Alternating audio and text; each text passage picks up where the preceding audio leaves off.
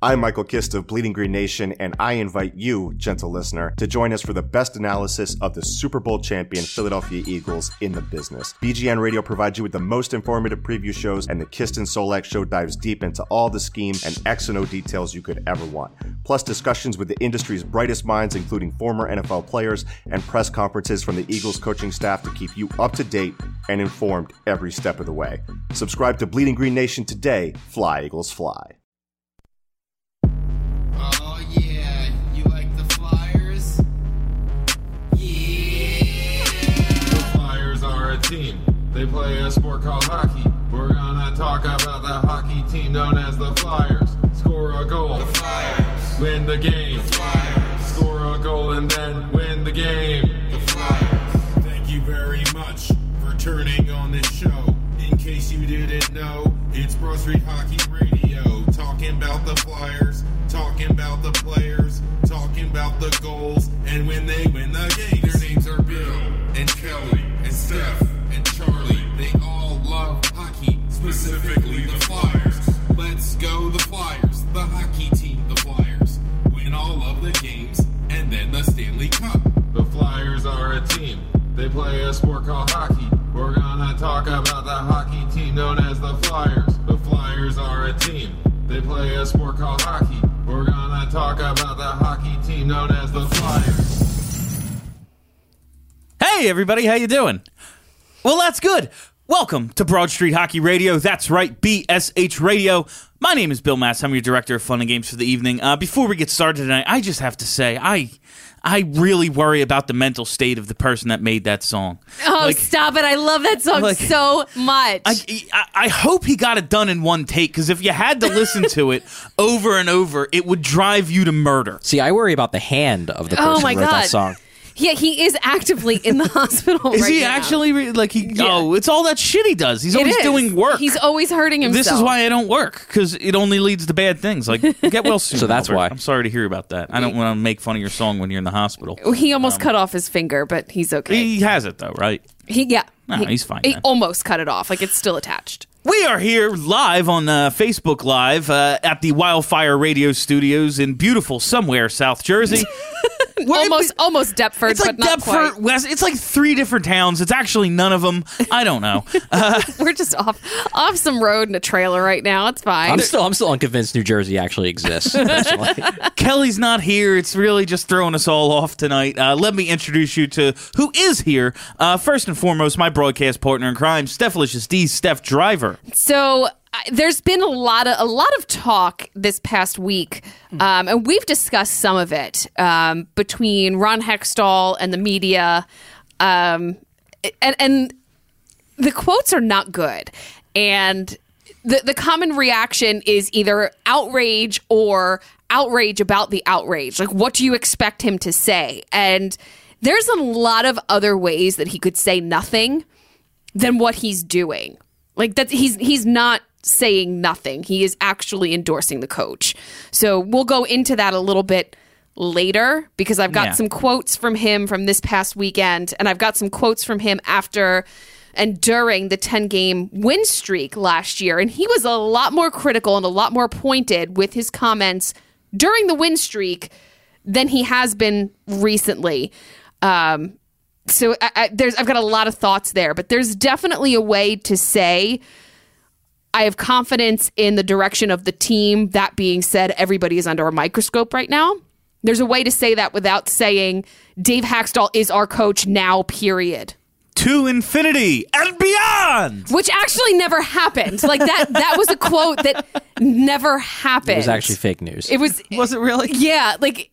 It, it, Awesome. because then he came back and said he made a tweet like afterwards and was like Hextall never said that that uh Hakstol is going to be the coach in the future. It was just heavily implied. Like you put it in fucking Yeah, quotes, you use the dude. quotation marks. That's what they're for. they denote exact words. I, let's not get into it. No. Uh, we got a lot to get into. The streak is over, and that's good. Uh, I don't know. Good for them, I guess. I guess. And from theathletic.com, Charlie O'Connor. So to go on a little non-flyers related rant here, one thing that has it's honestly like it's I think this has built, been building for a while for me, but it's just really starting to come over the edge now is I'm really, really getting sick of people acting like the Carolina Hurricanes are a good team. because like if you read about them on Twitter and you read about them online, you think they're this amazing hockey team that does everything right and has a great coach and has a great team and has a great defense and everything is awesome. And you know what? Like They're better than the like Flyers. Eric Tulsky's Eric Tulsky's a good guy. I root for I root for him to do well on his job. I like a lot of the players in the Hurricanes. I like the fact that they drive play. But they have got to be the best theoretical hockey team in history because they never actually do anything in the standings. The Flyers have lost 10 games out of their last 11 and the Hurricanes are 2 points ahead of them in the standings. Now granted, the Flyers have played two more games, but still like at some point, all of these smart moves have to actually result in wins. You know, that's the Flyers are a disaster, and we want to burn down the building, and they're two points behind the Hurricanes, who are still somehow everyone's sweetheart. Yeah. I saw an article today about the Hurricanes about how having fewer people at the stadium is good. It's actually a good thing. It's actually good. Uh, well, it, uh, it, va- it raises the value of our season tickets. We've gone from 7,000 season ticket holders to 7,300 season ticket holders. Oh, so 300. Got 300 more.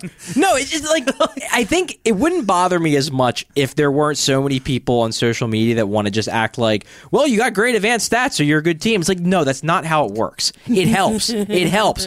But eventually you have to actually like win some games and Yeah. make the playoffs once in a while. What does that Is look this like? and they don't. So until they do, stop telling me the Hurricanes are like the best team in the East and they're a legitimate threat. Like they haven't made the playoffs in like eight years. Let's shut up about them until they actually do something. That was the thing I read today about like their new business model and everything, and it goes along those lines. I was just dying laughing. Like the guy who runs their team now ran the Atlanta Thrashers, and I'm like, all right, so he's uh he's he knows how to get teams relocated. Like he knows how to.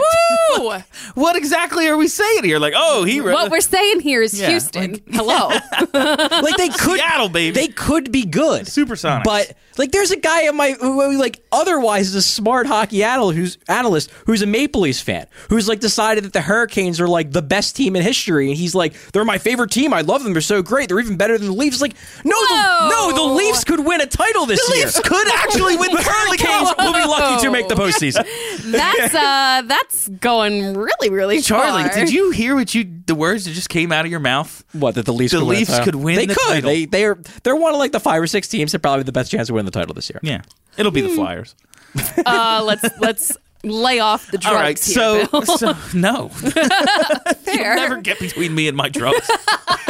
Uh, so last week we did the Fire Hakstol show. Uh, that's basically what it was. Now the streak is over. Yeah. and I have put now everything that came before last night behind me. I am now judging the team from here forward. I am washing my hands of all of it, and I am going to make all my because you know they won ten in a row last year, and it turned out to be fake, and now they lose ten in a row. Yeah, they had a couple of really bad efforts in there. But they could have won some of those games. They didn't, and I get it. But they're probably not as bad as I think they are right now. They weren't nearly as good as I thought they were last year or to start this season. Um, I'm just going to make my assessments of everyone from here. I still don't think the coach is the coach for this team going forward. I've finally turned on him. Um, but guys who I'm kind of waiting on and want to criticize, I'm thinking, you know what? fresh slate. New season starts today. Streak is over. Let's put it all behind us. Let's see where it goes. The only guy I'll continue to criticize is Dale Weise because I have no idea how he's on an NHL team. Oh my god. The, his, the best thing he's done in a Flyers jersey was get that match penalty. Probably. If the Flyers Yeah. had scored, it would have been the best goddamn thing he's done. And I hope he's not like seriously injured. That would suck. He practiced today, so it seems He like practiced he's today, so he's fine. So I can make fine. jokes about it. We good. Uh, it's the best thing he's done in orange and black. But I want to pick up where we left off last week and start out with uh, with head coach Dave Hakstol and the news of uh, kind of what happened late in last night's game. Sanheim, Konecny, Patrick, all basically stapled to the bench for the third period. We got a sample of it a little bit uh, in uh, in the Boston game on Saturday. Sanheim played, but Konecny got uh, two shifts in the third period against Boston. Including one that began with six seconds six seconds left on the clock. Patrick got five thirty nine of uh, third period time on ice first Boston, so that's not too bad. And then he only played on the power play against uh, Calgary last night. what do we think about this strategy? In a, in a vacuum, it's one of those things that I always say about Dave Hakstol. I can find reasons for things in a vacuum, but when I look at the bigger picture, what am I? What is he doing? What is the purpose? So we've we talked about this a lot today, and and this is where I've landed on this. You can't look at this in a vacuum. You can't just say the rest of the season didn't happen because this is something that Hakstol has been doing all season. This is something that Hakstol had been doing with Konecny even last year. So this is not new. This is not a new coaching tactic. The only thing the only tool that Hakstol has in his coaching tool belt is to bench players, whether it's during the games on the bench or whether it's in the press box, which we have not seen yet significantly this season. There was the the Brandon Manning, Travis Sanheim nonsense at the beginning of the season, but that hasn't happened since. Um, so just because he got it right last night does not mean that he knows the difference because that's the, his only tool. So I don't think that he can differentiate between we need six goals to to win here to catch up. Let's put our best offensive players out there and we're protecting a lead. Let's keep our defensive liabilities out of the game. I don't think he knows the difference. I think he's he's punishing players for not being able to coach them correctly in a way that is going to get the most out of them. Yeah, I, I don't think this was a punishment. I, I maybe that's maybe that's a, a, a point of disagreement. Like, I I think last year a lot of the stuff he did was punishments, like scratching Ghost and scratching Konecny. Like that was remedial, we could say. Um, I don't think this is remedial in the sense that like, you know, you know. This guy screwed up this play, so he's he's out for the third period. I think it truthfully is just that this is what he thinks is going to give his team the best chance of winning. And on Saturday, I thought he was wrong. On on what was it? Monday. Today's Tuesday. I have on, no on- idea. on Monday, I thought he was right. So on on Saturday, he bench Konecny for basically the entirety of the third period, which is really stupid to do when you're down three nothing, and Konecny's one of your few players in your team that's actually creating anything, and you bench him because reasons. And then on Monday, they benched Konecny, Patrick, and Sanheim because they're trying to to hold lead, and that's more understandable. I don't know, like last night's game, aside, like Patrick, it's fine. Bench him. He wasn't playing well. Konecny, he was playing okay. That whole line was kind of a mess though, and he's not the good defensively. Sanheim, like this, this is this is kind of what it goes back to in my mind. A lot of the problem that we see. A, a lot of what we hear people say about like, well, it's a development issue, and he's not good at developing talent. Like, I think a lot of the problem is is talent evaluation, not mm-hmm. not problems with developing, because like for example, I think Sanheim should be playing more. I think Sanheim should be playing more than Robert Hagg because I think Sanheim is better than Robert Hagg, but he trusts Robert Hagg more. So Robert Hagg has the the role of the rookie who gets minutes in these types of games. Mm-hmm. Now, is that because you know he's not willing to play a rookie? Well, he's playing Robert Hagg. Robert Hagg's a rookie. He's just not willing to play a certain kind of rookie. Yeah. because he doesn't think that that certain kind of rookie is as good as he probably is, and that's where we run into the same issue with Konecny. And, and I, I don't know if this is like a I'm trying to change you. I think it may be more of like I just don't value your skill set as much as I value other skill sets. That's I. I'm looking at it in terms of okay, yes, he will bench Konecny in some third period situations. Um, when you're behind, I have no idea Yeah, why, why you was would, he playing why you would do that. Uh, he's, I mean, that's dumb. It is. it's dumb, and it's dumb. The, it's the only tool that he has. Yeah. and, and then he comes out and says, "Well, Konecny didn't earn his ice time." Like, get, get, stop. I'm not sure what he could have really done to earn it. Like, like, stop. Like he had, And that's where yeah, he had four in- scoring chances in the first two periods. And Yeah. like the Yeah. next closest player, I think had two. and that's where I run into the issue with these moves. Um, okay, yes, in a vacuum, 10 game losing streak, you have a lead, you're really trying to just put this one away, cling on to it, end the streak, and then get on with the rest of your life because 10 in a row, 11. Awful. Just really weighs on your team. It gets worse 11, every single 11 day. is just so Yeah. much worse Uh, than you, 10. You have the lead and you can't blow another one, so you're going to go with your Imagine dependable. Your oh, it would have been so great Imagine if they had like the, you want to go with your dependable veterans who you rely on because of their experience. My issue with this experience thing, and we keep coming to it, is that okay, the only reason guys like Valtteri Filppula and Andrew MacDonald and Brandon Manning are relied on the way they are is because they have this just experience. They've played a ton because other coaches have not realized they're not good. Um, Filppula's looked all right. Yeah, in- in and, and, his- Filppula- yeah. and Filppula's been good Yeah, in the it's fine. past. I know. It's just a guy who doesn't factor into the future, so it frustrates me that he's out there. Right, Um, but but but for I look all, at these for all guys- intents and purposes, Filppula is fine. Yeah. like it's it's, it's fine. I look at these guys and okay, the one thing they have is this experience and it's so valuable. How can these other players who are going to be here in the long run and your coaching career will be tied to them? Like if Nolan Patrick can't be depended on in third periods, that's going to directly impact your coaching career. How are they supposed to gain this experience without experiencing it? I I mean, the And easy three, like, answer is okay, they can't. you have a two goal lead. You have the whole coaches will go, oh, it's the most dangerous lead in hockey. Which okay, sure. You push, This is so stupid. you push it to three, kind of early. You can't protect a three goal lead. I don't care if you were only like, how is a three goal lead not the we're rolling four lines lead and see what happens? And if it gets down to two or one, we will then shorten our bench.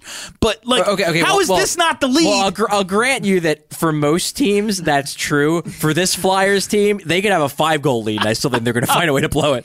That's pretty fair. I un- no, I fully understand that thinking, but I just again, we're not like you can't coach. You can't coach. Period. That's the end of the sentence. I just feel like That's you it. can't coach scared. I have the same issue with Doug Pederson's play calling in that goddamn Seahawks game. He coached differently than you would in any other situation in that game. And no, you do what you do. Don't do what the other team is dictating. Do what you do and force your game plan. And going with going with nine forwards is not advantageous. So here, here's the point I'll make about the third period thing, and because it, it- you you brought up an interesting point when you basically said, how are they going to get the experience if you don't give them the experience? here's the thing with that though, it's not like in the first two periods no one plays defense, and then in the third period when you're leaning, all you do is play defense. Like everyone plays offense and defense in the first two periods. And then they play offensive defense in the third period, if, except if you're leading, maybe it's a little bit more leaning towards the defensive side. So it's not like Travis Konecny, by not playing in the third period with a lead, is not getting practice playing defense. Like, he's learning, he's getting better. I don't think it's necessary for his development as a D, as a two way forward to play in the third period to get good defensively. I think he'll get that by playing in the other two periods of the game. Like I don't think this is I don't think any of this is necessarily hurting the development of the players. Where I think the problem runs into is when it's hurting the team winning now. Mm. Like my issue is not that my issue is not that Travis Konecny is developing poorly because they're not using him in third periods. My issue is that if they're not using him in third periods when they're down, they're not giving the team the best chance of winning now. Like Konecny is getting enough time in the rest of the game that he can develop every aspect of his game as long as he's focusing on the right things. And that goes into a coaching situation. Is like, is he being told to focus on the right things? And that's stuff we don't know. You can only infer by on ice results. But he's getting the time to become a more complete player through the rest of the game. It's not like he ha- it's not like he's going to learn something special by doing it in the third period. My problem is that you have to play the best players. And you have to play the best players in situations that, that play to their strengths. And too often, Hakstol has not done that. All right, I have a question about Travis Konecny. Um, I don't need him to be a two-way player. I don't care if he plays zero defense. That was exactly my thought when Charlie was But saying no, that. it was if he scores a ton. And my issue with Travis Konecny right now is yes, he's creating chances, and he has for a lot of the season created chances. But Charlie, uh, I think you like this movie as much as I do, Moneyball. Mm-hmm. There's a scene in there where Brad Pitt says, "If he's a good hitter, how come he doesn't hit good?" If Travis Konecny's this super talented offensive player, how come he doesn't put up numbers? That's a fair question. Why doesn't he convert these chances? So, so he, you do have to remember that he's 20 years old. And generally speaking, if a guy is creating opportunities, eventually they're going to go in the net. Now, you know, one thing, because you put it in the outline, you basically said, is he just not a good shooter? And you know, yeah, so far his shooting percentage has not been that That's- good. I can't remember if it was on Twitter or somebody said it during one of the post games, but I was hit up on social media when I was making these points about Travis and someone said doesn't have an NHL shot. And you know what? I've seen him take a couple of good shots, but overall, his shot doesn't threaten goalies. Well, it's interesting because I go back to something I think we've referenced on the show in the past is that James Neal article from a few years ago where he basically said, you know, there were things that I could get away with as a shooter in juniors or wherever. I don't know if he was college or juniors or whatever, but basically there was there were there were things I could get away with my shooting just by overpowering goalies at the lower level. And then I got to the NHL level and I realized like goalies just know what I'm doing before I even do it, and I have to learn. I had to learn the tricks, you know, the ways to be a sniper in the NHL. I think it's legitimately possible that Travis Konecny just has not learned them yet. I don't think that doesn't mean that he can't learn. Well, on a team with nothing but highly skilled shooters, I have nothing that's a but point. confidence that he will pick up on these tricks that's a from these point. experienced veterans like Dale Weise, who are sh- supposed to be teaching him how to score at this level. that he's that he's been stuck with for a lot of the season. I'm trying to find is it Micah that tracks the the lines and how much ice time they've had? Um, it should be on natural natural stat. I couldn't think. find it, but I'm very inexperienced so what- looking at. Thank you. Watching- looking at things. Watching Travis Konecny as we have now for an extended period of time, what do you honestly believe his true potential is? I think that he's um I don't I don't have a good comparison to be really honest. Um in term in terms of the Flyers I, I don't know. I, I think that he's maybe a second line winger. Yeah, I, I basically agree with that. Um, I mean, Because when he fell the way he did and the Flyers got him and we've laughed at Boston all this time for not taking him I'm and he's still still laughing at probably better than anyone Boston Well, took with those picks but Yeah. it's oh my god I can't believe he fell this far all right he's shown some flashes but at this point in his career I'm thinking like it's not like he's a stud like they didn't miss a superstar here so what's the like? I guess the question here is what what are Travis Konecny's plus skills? And I would say number Skating. skating is his number one. Number two is he's he's very good at creating. He's he's very good at creating entries. Like he can get the puck through the middle of the ice very well. And he's tenacious. Now that hasn't necessarily shown up in his defensive results, but you watch him and you see you kind of see like kind of what we saw with Scott Laughton, where you were like, well, did we really just think he was good defensively in juniors because he like fought really hard in the corners? Yeah. And, and Konecny, Konecny has the one two. Like even when I watch, when I break down tape of him, like he's not bad defensively because he's loafing it. He's just bad defensively because the instincts aren't there yet, and whether they ever get there, yeah I'm he not just makes sure. he makes bad decisions. Yeah, he makes and bad reads. can be soft along the wall yeah, Like, but he's small, so that's going to happen. But I think he's yeah, when I he's say got good- soft, I don't mean lack of willingness. Yeah, yeah, he's he gets there. in there, he just gets in there and then turns it over. Yeah, like he, you're basically talking about a very good skater who can create on the rush and is tenacious as hell. So those are your three definite plus attributes of Travis Konecny. So what does he need to work on? He needs to work on his shot. He needs to work on his consistency. And then what else? Like what what else is he not good at? I. That's a great question. I want to know next now. Finishing, I guess. I don't know. Yeah, like his shot. Yeah. Is he a left or right winger, or should he play center? Granted, well, defensive uh, liability. Yeah, I mean, you can't you can't play him at center at this point in time because he is a, he- he can barely play wing at this level. I don't want to put him at center. let's not be crazy How- here. uh, He can definitely play wing at this level. I'm just we had this question. We, I mean, a guy like Danny Briere, you went, is he going to be able to? And then he had a pretty decent. See, I career. wanted, I wanted to say He had a pretty that decent career be, mo- he could playing be at a center. Danny Briere. And there's a guy, Could be. and there's Maybe. a guy who uh, uh, Charlie's going to go nuts that I'm bringing him up yet again. But we never believed he was a center, and he looks like a pretty good one. Number ten in your programs, number one in Steph's heart, Brayden Schenn.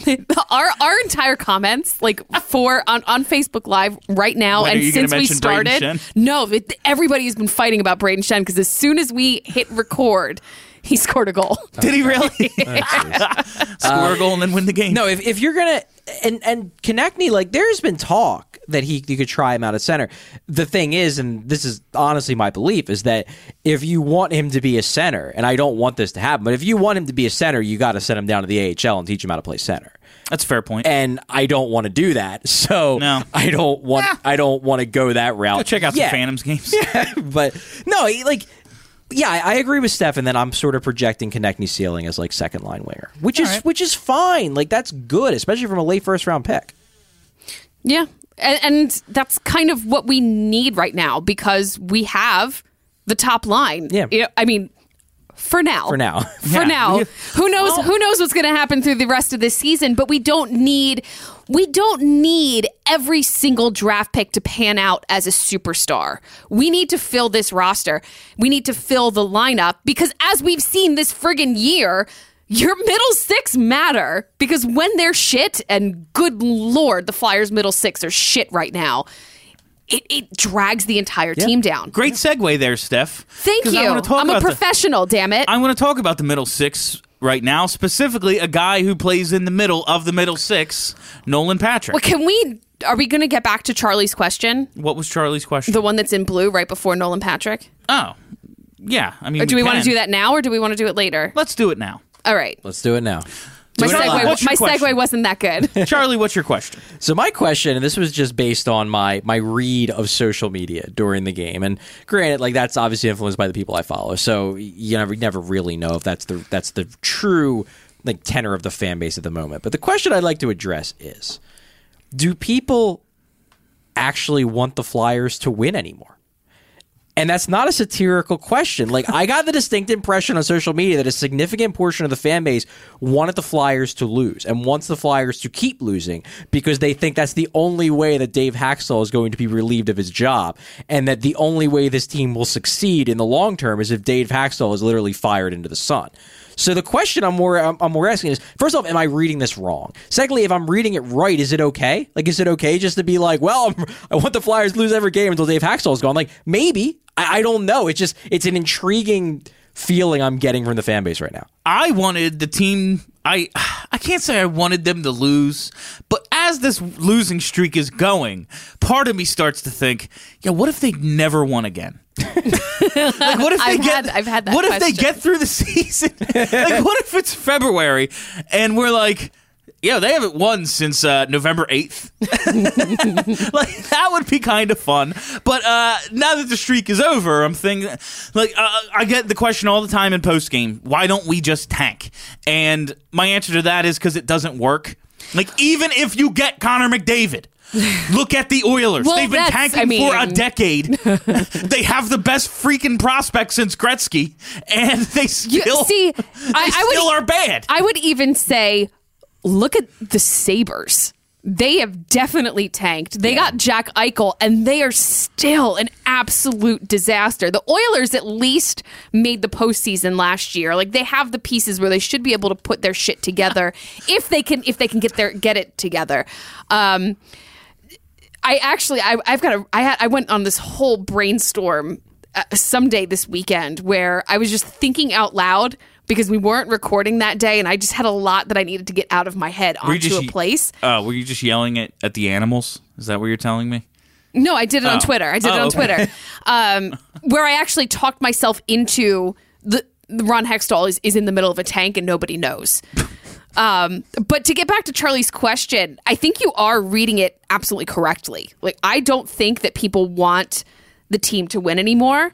And I'm I've never felt like I'm in a place to dictate how other people should feel. Like I am not the fan police because I am also one of the people who's like I don't think I want this team to win anymore because I don't trust Hextall to make the moves that are going to benefit the team in the immediate future. and that's the those are the puzzle pieces you have to put together for yourself. I think there's a percentage of the fan base, a vocal, maybe smaller percentage than we think because it's the people we interact with a lot. I Or think it's just people that are the loudest. Yes, it is. it is a vocal minority, but very vocal, who believe this team needs to lose every game so that Hextall gets his hat, head out of his ass and goes, "This coach is ridiculous," and gets rid of him. And I can't totally disagree with that premise because if you believe that he's actually hindering the development of potential impact players like Konecny, Sanheim, and Patrick, okay. That is a totally that's a totally legitimate point of view to have. I just think this team doesn't need to tank or lose in that manner because they're bad enough without it. Like this is going to be a lottery team. Oh Like- yeah. like you Yeah. know, No, no doubt. And the Flyers the, have the- the playoffs. It, it would it would have to take a a pretty awesome run Yeah. for them to get back into playoff. Yeah, that's the thing is I thought they were going to like do that hover thing and then make a second half run. This was not hovering. If they make a second half run now, they're still going to come up short. Like unless they win out for the last month and a half, two months of the season. Like if they don't lose from February on, maybe. Yeah, I, th- I think like when I when I went back in one of my columns over the past week, basically, I think it was in the mailbag where I, somebody asked, "Have there been teams that have gotten to the playoffs from this poor of a run?" And like last year, the Flames did it.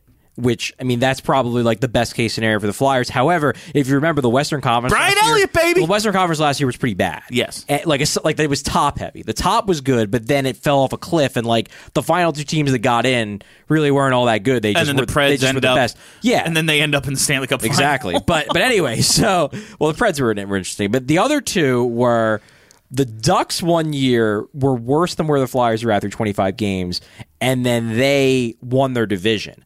But I believe they rattled off an eight game winning streak right at this time, and I don't think this team is in any shape to rattle off an eight game winning streak right now. I would bet against it. And then the third team was the Blue Jackets. However, the Blue Jackets had the reigning Vezina Trophy winner in Sergei Bobrovsky, so that kind of helps a little bit. Just like a little. Yeah, it's the tat. So, feel- so the short answer is no. I don't think they're gonna they're gonna come back here. I just wanted to put a bow on this Hakstol situation, the debate about him, because like I've I've flip flopped on him now. I'm anti hack. Um, I looked up these numbers last night. Flyers are 89, 71, and 31 under hack uh, in the regular season. That's a points percentage of 547, 19th in the league since he was hired.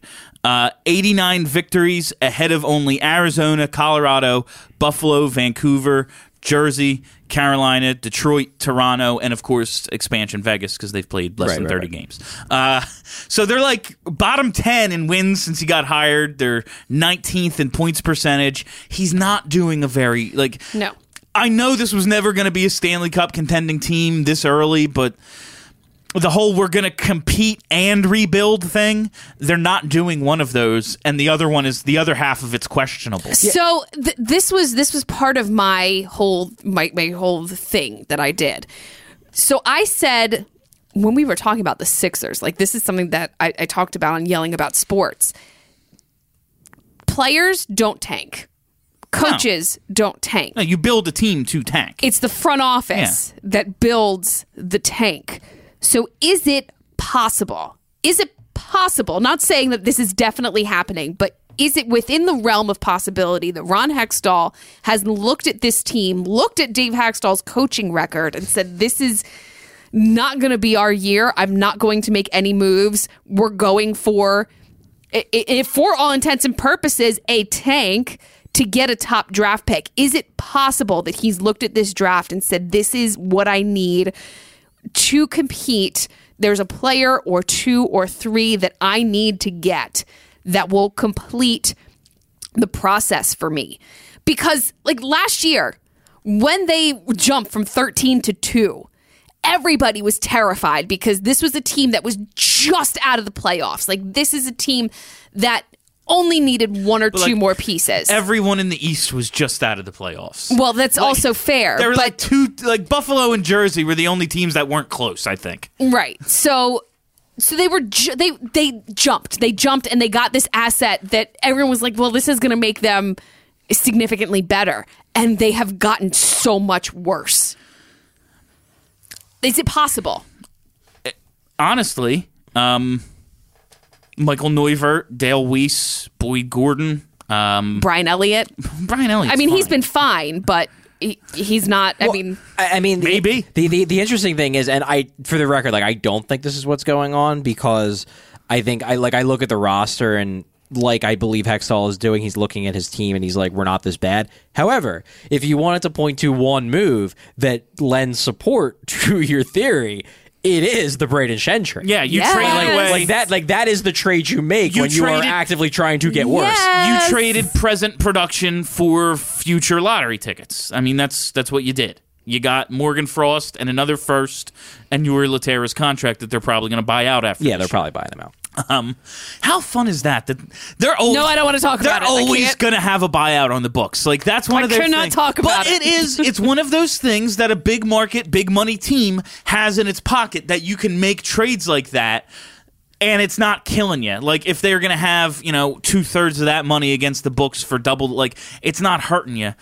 It's something you can do to acquire other assets if that's what you want to do. Yeah. you can eat money. You can take on contracts like Lehtera's for a better return, things like that. But like when you see Latera just sitting there, like I can't. Oh, you know this no, I guy kind of stinks. I can't. I can't talk about it. so here's here's my problem with the the idea of a tank.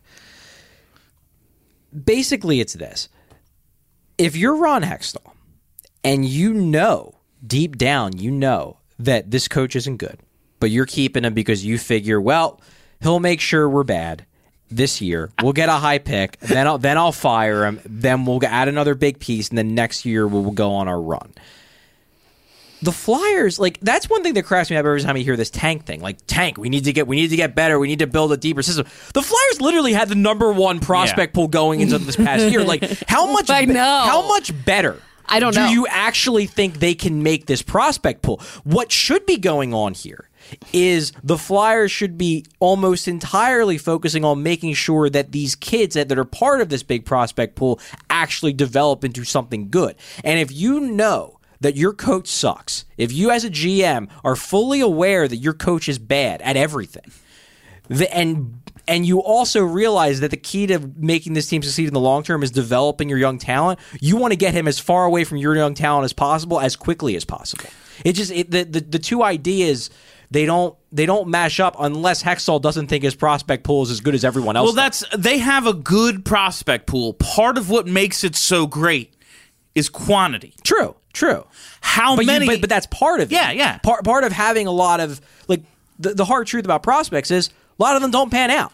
And no, this is why people buy Yeah. like six thousand lottery tickets. Yeah, like like yeah, some teams get lucky and they have five top prospects and Yeah. all five of them become stars. But most teams, you have five top prospects, two of them become stars, one of them becomes okay, one of them gets traded, and one of them never makes the NHL. Yeah. Like you stockpile prospects because a lot of them bust, and the reason why the Flyers prospect pool is so good is because they have a lot of guys. So even if half of them bust, they still have a good team. In saying that, however, how many of these prospects would you say top out as point a game player in the NHL?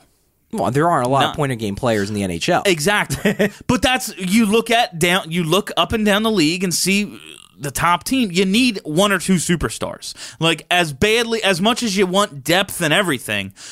Who is like is Claude Giroux and or, or Claude Giroux and Jake Voracek going to keep up this scoring pace for five more years? Seriously doubt not. it. And if they don't, who the hell is? Because this team just lost ten in a row, and they've got three of the top thirty scorers in the league. So if they're not keeping it up, I obviously you're hoping other guys make a jump. And now since we're talking about those other guys, Steph Mate talked about that jump in the uh, in the lottery. Yep.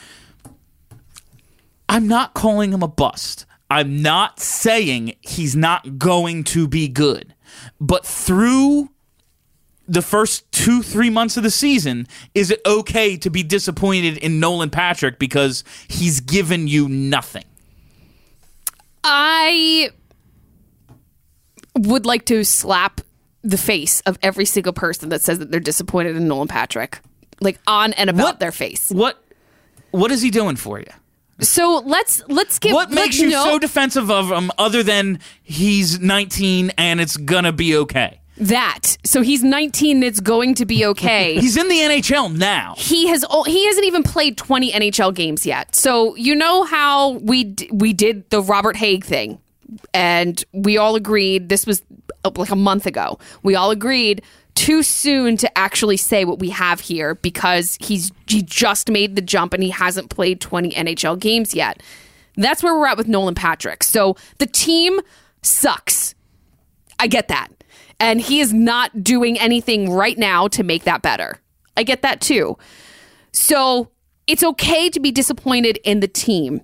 It's okay to point fingers and say this person is not having a good game. But when you're only 17 games into your NHL career after coming off a surgery in September, like it wasn't even it, wasn't even like March, it was September.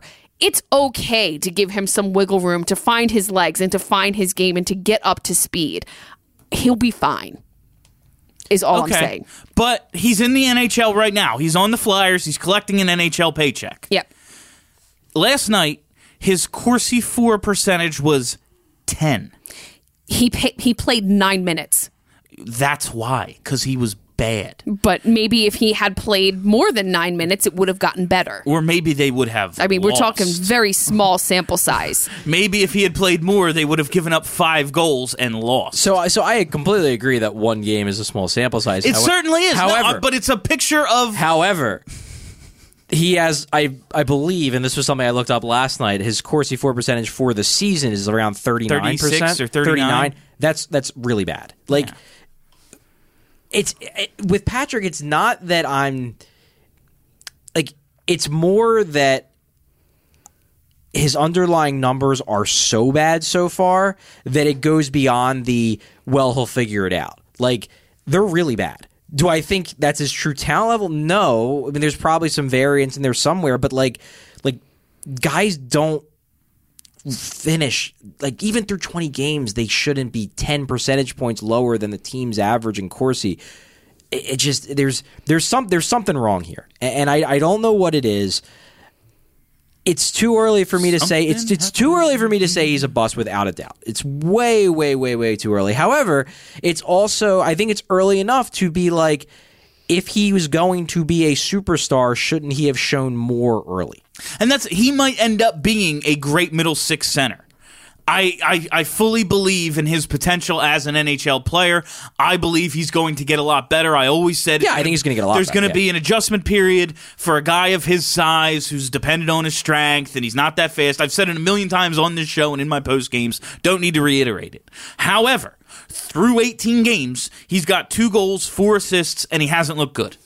That's all I'm saying. When did he he, hasn't looked good? And I'm I'm asking this because I don't know the answer. When did he come back from his concussion in relation to the 10 game losing streak? That's a good question. Um, Like, did he come back in the middle of them shitting the bed? I don't know. I mean, might he come back right before? Let me check. Yeah, because so the argument that I want to make, but I don't know the answer, is that it- maybe, maybe it's because the entire team is literally shit, and he came back at the worst. And there's part. definitely something to that. I was talking about this last night on uh on the post game. How like we finally are seeing you know Sean Couturier break out at 24. He turns 25 like tomorrow or two days or something. Um, Does he really? yeah, I think Michael it's- Raffl I just had a birthday. I, think saw it's- that. I believe it's December 7th. He turns Oh. 25. So, so Patrick came back two games into the ten game losing streak, okay, it's like it was a bad time for him to come back. And he had. I think is he had some good games in that period. Like he had Yeah. some games where I thought actually about a week and a half ago that he was turning the corner. He had a couple monster games actually in the middle of the losing streak. It's been I thought he was good in Pittsburgh. Yeah, it's been the last like week or so where it's just been like dumpster fire, dumpster fire, dumpster fire, and you get concerned. You get concerned because it's just it, it, it comes down to upside. And like you brought up Robert Hagg, and I 100% agree with you. We had this conversation that it's too early to say mm-hmm. what Robert Hagg is because it's 20 games in or it's 15 games into his rookie year. The difference between the two is that no one went into Robert Hagg's career and thought that he was going to be a top pair defenseman. Yeah. If I if Well, if, I did. If I if Ivan Provorov started out the way Robert Hagg did, I would have been concerned because I would have been like, okay, he's going to get better, but I'm expecting greatness from this mm-hmm. guy, and he's giving me not that good. So even if he gets better, he has to go really far to get from bad to great. Maybe he gets from bad to good, but to get from bad to great, maybe I have to lower my expectations for Ivan Provorov. Luckily, that didn't happen. With Nolan Patrick, that's happening. Mm. So my, my fear is is that while I ex- fully expect he's going to get better, I'm wa- I'm worried that I may have to lower my expectations for just how much better he's going to get. Now, the surgery that he had in the offseason, is that the same one that Giroux had? So I, I got the impression no. It's I- I don't- different. yeah, but 'cause it was a sports Drew, hernia, that Drew right? had hernia and hip, and Patrick just had hernia. Hernia, yeah. that um I read that article and that dude who likes Yeah, yeah, yeah. because sports hernia is a really really general term Right. it's like all your core muscle injuries are called sports hernias and they're all very different apparent and he's like the only one that like recognizes the Yeah, difference and does the shit differently and that's why the guys all go to him and it's like a whole thing so his wasn't as bad but when I look at when Charlie points out the thing that's concerning about um about Patrick is that the thing he was in juniors was physically dominant, winning board battles, keeping people off the puck and dishing and creating scoring chances that way. Hasn't seen that actually loses a lot of battles. When I see that, I start thinking, okay, that's a strength thing. And when it's in your core like it was, he's gonna gain that back. Yeah. It just isn't back all the way yet. When he says like in in training camp, they were asking him about. He goes, "Yeah, well, I skated for five minutes and I wasn't winded right away, so like I feel better." Like, that's his. My poor angel That's baby. his like point of reference for the last time he was playing hockey. He was winded after his first shift. Yeah. So he's coming back from that, and like it's it's and hasn't played like yeah, and it's it's 18 games plus it's 18 games plus a preseason with a concussion in the middle. So listen, I am Yeah. not calling him a bust, Steph. I am I would never do that 18 games into a guy's season. I, I people just, are though. Like Yeah, people, well, people are. are. insane. And it's- and it's you like- spend enough time on Twitter to Oh, know people are insane. I know, but it's you know what it is. Let me let me tell you what it actually is for me. So it's the people that are very loud saying that they're upset about Nolan Patrick and how Nolan Patrick has performed are the same people that were shitting all over Brayden Schenn and then now are mad, Mad that he's gone. Yeah, me.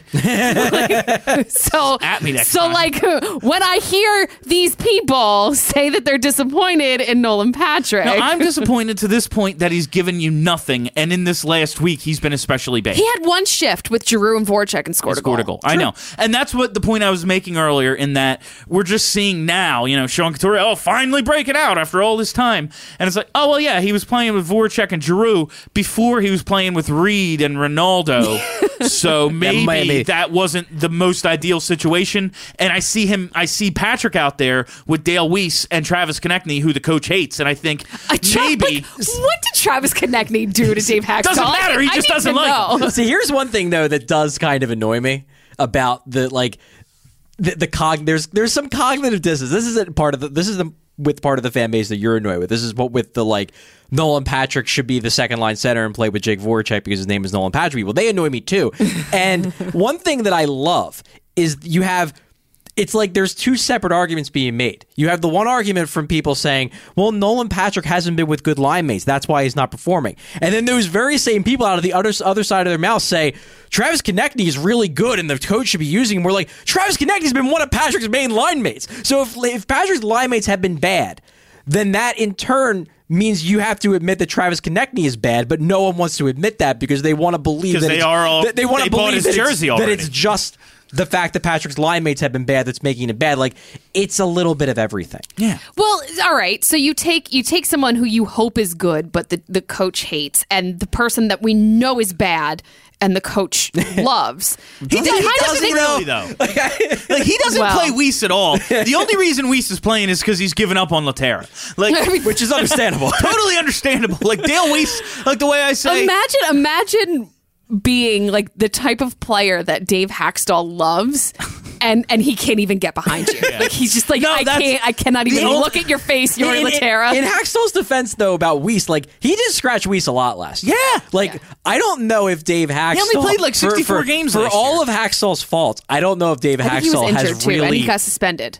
Did he get suspended? I think he had- it's he had very an early suspension, I believe Very possible. Crimes but for all of Dave the. Hakstol's faults, I don't think liking Dale Weise is one we can No, pin yeah. on him. Like, All I- right, all right, I, okay. I, I think It's the only person who likes Dale Weise in that Vanderbilt, yeah. organization is Ron, Ron Hextall. Hextall. Yeah. Well, hold on, wait, wait, wait. I've got. I wanted to finish my point. So you've got Travis Konecny, who Dave Hakstol hates, and we believe could be a good player. Then we've got Dale Weiss, who we know is a bad player. He's only and playing because there's no one else there is, but we won't. We'll, we'll, Well, that's not for today. here right now. There's no one else here right now. There was Matt Read, who was better. But anyway, True.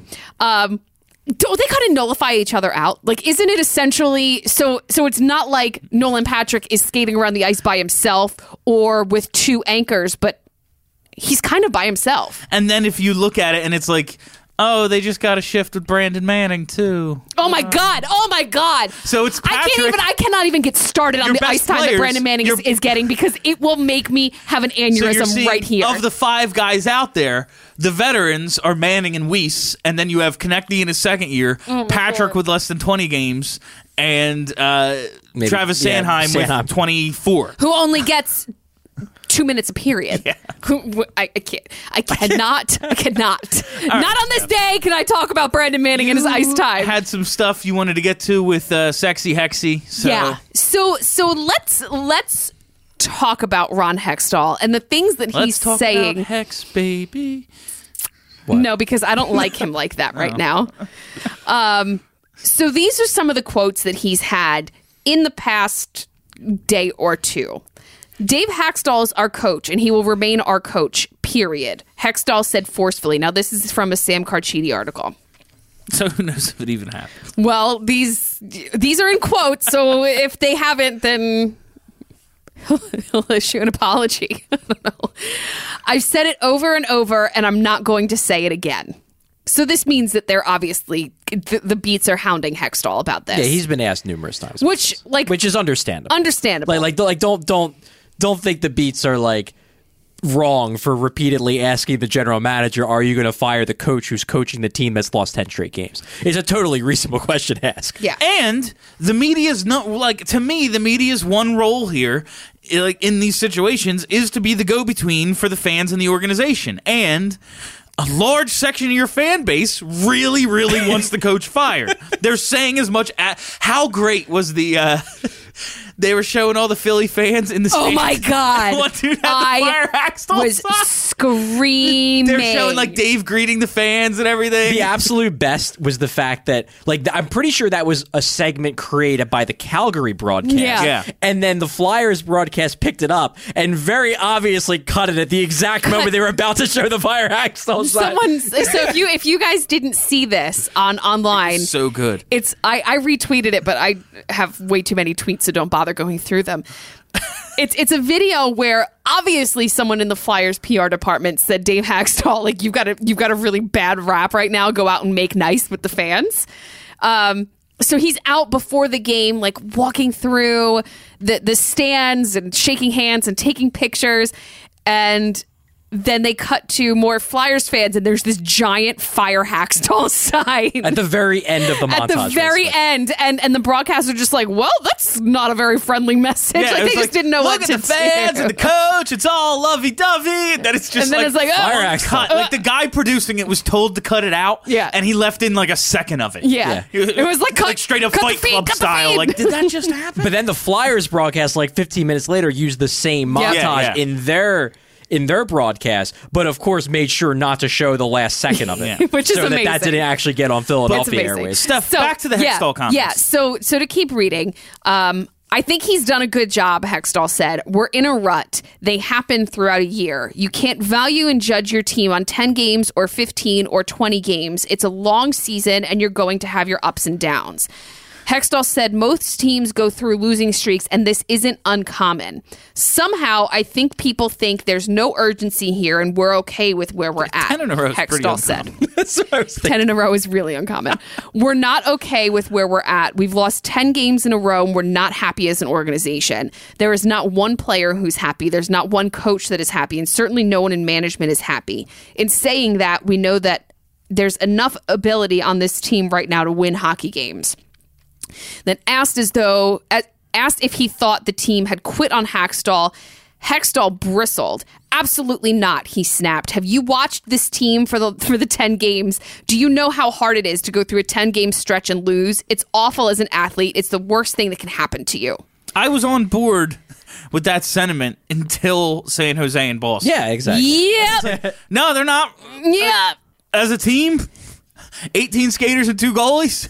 It's not a complete effort out there. Oh no, no, it's not. So I was at the San Jose game, and I went to go get alcohol because you needed Well, to watch not this necessary. Team. Like you needed Definitely this team. necessary this way. um, and I was waiting to go back to my seat, and I was just chatting with the usher, and he's looking at this team, and he's just throwing his hands up in the air, and he was like, "This fucking team." He's like, "They don't care. They've quit on the coach. Like this is a guy who's worked there for however many years. Like they know." And that's why I, as we've talked about before, I believe Hextall's comments are directed at the players. See, I don't, I don't think so. So let's th- maybe. I mean, maybe they are, but this is very adamantly There's no other coming reason out. to do it other than you're getting asked about it every day and you're well, you're, annoyed. you're right. You're getting asked about it every day, and you're annoyed. But I, I think that mm, I, I just can't. I cannot imagine that Hextall is dumb enough to go down with the ship of the sinking coach. But that's exactly what he's saying. but is he going to go down with the ship? I ask all the time, who is Very- Hextall's I don't know. boss? Who fires Ron Dave, Hextall? Dave Scott. oh, Yeah, is, Dave, Dave Scott and Holmgren's in there somewhere. Some somehow Holmgren's involved. I don't Yeah. and know so, how. so He's there. Holmgren, okay, so he has no say. He just plans statue unveilings. I mean, Uh, he's like he's the who is- president. the the president is over the GM. I understand that, but uh, I just what would have to happen for Ron Hextall? Like, do you Well, Dave- believe Dave he would Scott. get fired? Yes. To- yeah, I to- do. To, to me, the I, I don't think that is going to happen. I think Ron I think- Hextall has a lot of a lot of leeway in this I organization. don't. See, I don't because he was Snyder's hire. Why does Dave Scott have any loyalty to Ron Hextall other than he has loyalty to the organization? Like Ron Hextall has to prove his worth, and if he is willing to tack his job to this coach that is wildly flailing, it's going to be bad. Yeah, I I don't I, s- I'm I'm with I'm with Steph. Like the way my read on the situation is that the higher ups do not want to let they don't want to lose Ron Hextall. They think Ron Hextall is a good GM. They think he's done a good job. They think he's he's replenished the farm system. They think there's a bright future on on the horizon for this team. They don't want to let him go. But if they decide as a group that Dave Hakstol is a really bad coach and is not good at his job and needs to go, and they go to Ron Hextall and they say, We think you should fire this guy, and Ron Hextall tells them three, four straight times, I'm not firing him, he's the right guy. Eventually, if the team continues to suck, eventually the higher ups are going to be like, okay, we all know this guy's bad. We've told you he's bad repeatedly. You are blind to the truth. If the only way we can fire him is to fire you, we'll do it. Yeah, Like And- that's how he goes. and That's- you're already you're already seeing the the in, the insiders with their whispers. You're already seeing management is not happy. You're already seeing the the allusions to they may step in and do something here. It's it's already starting to I just- to be spread. I do not see any sort of intervention through the higher ups unless attendance takes a dramatic hit. And it has. and that might happen. it, it already has. Paid attendance though has it? I I mean I don't know.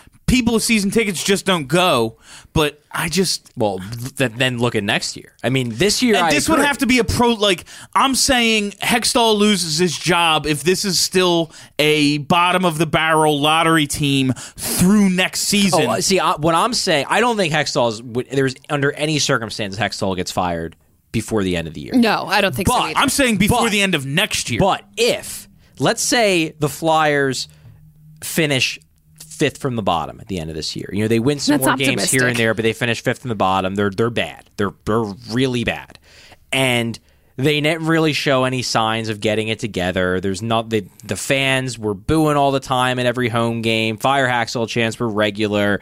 You know, they, they were playing at half empty arenas, and the higher ups go to ha- go to Hextall and say, "You need to get rid of this guy," and he says, "No." I'm not certain that they don't say if we don't fire this coach, the fans aren't going to show up next year. A Yeah. change needs to be made. And if this GM won't do it, not only do we need to fire Hextall because he won't do what we want him to do, it's also because it speaks to a flaw in his management strategy, which is he cannot recognize when he's made a mistake. yeah. and you like, es- or, or or won't make the adjustment when he has realized especially in hockey, like you can't be married to any coach. You can't. no It doesn't matter who the coach is. So, so you have to believe, you have to believe that if this continues, Hextall will fire him. Like you, you have to. Because, Oh, I do. Because Hextall is not stupid. He's not. That's why I believe, as of right now, these comments are more directed at the players than telling everyone else.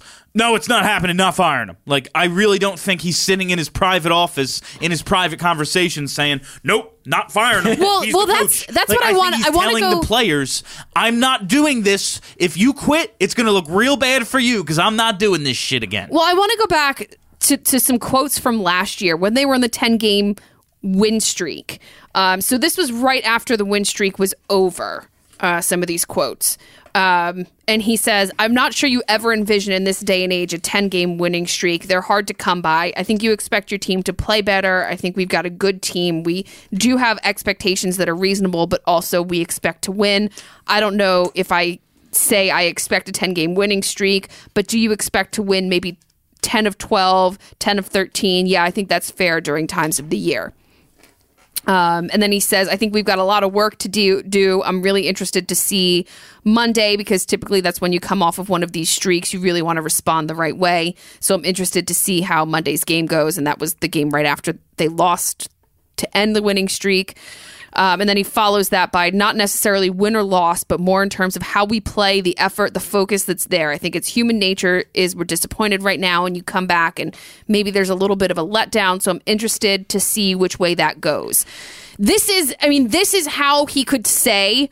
I mean, this was after a 10 game win streak and they lost one game. He's a lot more critical of the team and he is a lot more um, focused on we need to do better and the focus is there, but we also expect to win games. You have not heard that from him at all. I feel like those are the comments almost exactly mirroring but opposite. I don't right all. after they lost to San Jose. Right after that San Jose game where he came out and was like, "Hey, we could have won some, this that, blah blah blah." The more recent comments Hextall has made has been more petulant. Stop asking me. He's the fucking coach. Like that, I think is like what he's saying now. But a week ago, I feel like he made basically these exact comments, but opposite for the ten I don't game think losing I don't think that he did. I- I, I think that after the San Jose game, it was still Dave Hakstol is our coach, and we're sticking with him, and we're a good team, and and this is unacceptable, but we're not going to change anything because it's unacceptable, I but, love but we're accepting. because it's favorite thing. acceptable. But we're I- It's my accepting it. favorite thing in the world. at, at least at least they changed the lines because like even though I really like that first line. At least that was a tangible change to show that, like, okay, we're not just going to keep doing the same thing over and over again and expecting that this losing. That's what I want to wrap up with. How did you like uh, the combinations last night? Uh, Giroux stays with Couturier. Simmonds is on their right wing. Voracek moves over with Raffl and Filppula. Weal, Laughton, Lear make up your third line. Weise, Patrick, Konecny pulling up the rear. Uh, I'm not going to call that the Laughton line the fourth line when they're getting like double the ice time. And Yeah, they got- they got third line absolutely last asinine. Yeah. Like they got like 17 minutes or I know. something compared to one line that got about eight. This was the game that Michael Raffl has been building up to all season. Yeah, this is the I game I keep expecting Travis Konecny to have. Like he's going to have one, and then it'll be fine. Well, and Travis, Michael Raffl I mean, had it. Travis Konecny is significantly smaller than Michael Raffl, I believe. I- at least in terms of That of means nothing to me in this league anymore. Well, he, I mean, it matters a little bit. Um, Johnny Gaudreau's a a top five player. Yeah, but Johnny- Patrick Kane's an MVP. Yeah, well, but those guys are like way more skilled than Travis Konecny. I like I'm just saying Konecny you can do it. Size doesn't matter to me because you can do it. well, Michael Raffl uses his size, is what I'm saying. Like they, they just play a different game. Anyway, like the, the man was on fire last night, and and that's he didn't score until we were 20 games or whatever into the season, but it was there. Like it was just it was it, it, it was he was doing all the right things, and he was getting to the net. And it was just really shit luck, and I am so so happy to see him rewarded the way that he was last night. Yeah, going to the lines. I mean, I guess the thing, the one thing I don't like about them is I'd prefer Weise to be on the fourth line. But I guess if you're using, like, I, I like Weal and Weise to switch. But I guess if you're using Patrick as the fourth line center, then it's a different story because I just don't want Weise getting a lot of ice time. like I'm in this weird middle ground with Patrick where like I don't want him with one of the really really good players because I just don't know if he would drag them down at this stage. At the same time, I don't want him with the really bad players either. So like to me like a Weal Patrick Konecny line is like a nice balancing act of like there's nobody on that line that I think is too good, but there's nobody on that line that I think is awful. Mm-hmm. So I sort of like that as an ideal. I like the Giroux Couturier Simmonds thing. I like the fact that they kept Giroux with Couturier. Yeah, I do not- I did not wanna split I like that duo, and I like Raffl and Voracek surrounding Filppula because Filppula is still useful offensively. He just can't drive play anymore. So you put him with two guys Put who drive play and Raffl, yeah. get get him in that can get him in the offensive zone, and then you can create something. So I like that. I yeah, it's just like uh, I- almost wonder if and they'll, they'll never do it because they've given up on the guy. But I, I really wish they would just call Read up and send Weise down. That's I was reading Dave Isaac's article today about Matt Read and like his agent has the go ahead to uh, seek a trade, and he's talking like, yeah, like, listen. I get it. I'm down here. I'm happy to be talking to the kids, and just all the kids are happy to talk to him. Just trying to, you know, suck information Dad out of Read? him, basically. Yeah, he is Dad Read. Uh, yeah, but he's like, yeah, I mean, I think I belong in the NHL, and I'm I'm watching this losing streak, and I'm like, I could. I, could he probably he help. actually said, like, I'm watching this losing streak, and I feel like I could be helping, and there's nothing I can do because I'm down here. Yeah. And I was like. You know what? I'm I'm I'm um, I'm over the Matt Read era. I want to move on from Matt Read, but when my other options are Weise and Lehtera, Matt Read has to be better. Bring back meat. At least, at least Read drives play. Like at least he drives, and and interestingly enough, like Patrick hasn't. So maybe, like maybe, as much as I want Raffl to be up the lineup, like I wouldn't hate like a Raffl Read Patrick line. You know, put him with two guys who drive play and see if they can get him in the offensive zone, and then maybe Patrick can score because he doesn't have to worry about carrying people. I don't know, but I, I, what, for one, would love that. what I do know is that Dale Weise is not that good at hockey that's- at the NHL level. Fine, just one last thing. Any concern about that 28 14 17 line? They got they kind of got buried last night. Um, mm, Maybe. Wayne no. Simmonds is It- really it's- disappointing me this he's year. he's he is going through a season. I, I don't. he He, he scored last night. He did, but it was on the power play, yeah, wasn't it? Yeah, yeah, yeah. Yeah. Um, Beggars can't be choosers when it comes No, to no, goals. no. They you're absolutely right. Power play goal goal counts just as much as a five on five goal. he's a goal scorer. They needed goals. He got one. That's all well and good. But like, Yeah. the team wasn't. He wasn't very good with considering he's with two guys who are like top twenty in the league in scoring right now. Yeah. Uh, he still wasn't all that great. I just they kind of got buried last night, and it was a line that had been driving play previously. I guess Voracek's kind of a real. A real important He's, factor. he's a in that. catalyst. Yeah. Yeah. He's kind of good. That is all the time we have for you on Broad Street Hockey Radio this week. We're gonna- Steph has more to say. We're going to close out with uh, an interview I pre-recorded with Felicia Gostisbehere about the Ghost Bear Foundation. Yes, listen to Felicia Gostis Bear, Shayne's sister, talk about the Ghost Bear Foundation. It is an awesome logo, even better uh, charitable works. Yep. And they have an event coming up uh, with the Pennsylvania SPCA. Uh, well, and she'll tell you where you can get tickets and tell you all about that. So check that out. Again, my name is Bill Matz. Oh, For Steph and Charlie, have a great week, everybody. I am joined by Felicia Gostisbehere, the president of the Ghost Bear Foundation. How are you today, Felicia? I'm good, thank you. How are you? Wonderful. Thank you for for joining me, and, and I'm really excited that you, you got the foundation off the ground. Thank you. Thank you for having us. And yeah, we did. So we launched last week um, on Friday, and so far so good. It's been a great response. Um, everyone is really getting gaining support or help, you know, starting to support us and spreading the word, and we're really excited. Excellent. So I've done some research on all of the the causes that you are supporting. Can you tell me a little bit more about what the focus is of the Ghost Bear Foundation? Sure. So it was very important to Shayne that he encompassed three areas of his life that he finds to be um, that he's extremely passionate about. So obviously, the first one of those would be hockey. Um, we've narrowed down the locations in which we choose to assist programs or raise awareness in areas to three areas of Shayne's life that have been the most impactful, um, which would be obviously South Florida, where he was born and raised, Schenectady, New York, where he went to college, and then obviously Philadelphia, Pennsylvania. So um, the first area was hockey, and our mission there is to basically find programs that help you know kids aspiring to be hockey athletes, whether it be helping them buy hockey equipment or setting up some scholarships for to pay for some travel hockey, um, you know things things of that nature. The second area that's really important to Shayne is children.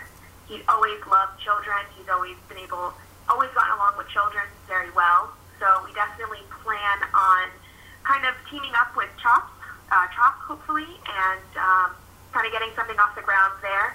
And then finally, animals. Um, as everybody knows, Shayne has two adorable French bulldogs, and he's pretty pretty obsessed with with any type of animal, um, especially dogs and things like that. So um, yeah, those are those are kind of the areas and the missions that we are choosing to focus on. Excellent. So why and, and this is going to be probably a really simple explanation, but why did you decide on the Ghost Bear Foundation? Well, I think as everybody has kind of nicknamed him um, a play off of our last name as Ghost Bear. Yep. So we thought it was cute. We thought it was playful. Um, it obviously brings relative to Shayne, and it was easily recognizable. So I think it was pretty much a no-brainer there. Yeah, absolutely. Absolutely. So I saw that you also have some events lined up. Tell me more about them and how we can get involved. We do. So our first event, um, we paired with the Philadelphia SPCA. That event's going to take place on Friday, December the 15th at the Punchline Comedy Club. Um, and it starts at 4.30. It ends at 7 o'clock. Um, basically, all the proceeds are going to benefit the PSPCA. Um, Shayne will be there taking photos. Cooper and Pippa will be there as well, and everyone will get a chance to take a photo with them and meet them, as well as Gina, Shayne's girlfriend. Um, our goal here is just really to have a soft launch for the foundation, get people accustomed to starting to hear in conversation or in events the Ghost Bear Foundation, and then of course, being the PSPCA, they uh, their cause and their mission align with our goals. So that's kind of is how that relationship took place. Mm -hmm. uh, but yeah, so that's our first event. Excellent, excellent. Well, I'm very much looking forward to seeing the great things that you are up to within your first year. Is there anything else we should know? No, um, really, just if you wanted to go purchase tickets for the event on Friday, go ahead. Um, I believe it being sold on Ticketmaster. General admission is 50 dollar. Um, this will get you, uh, you'll be able to have the opportunity to take a photo with Shayne as well as buy some raffle tickets for some awesome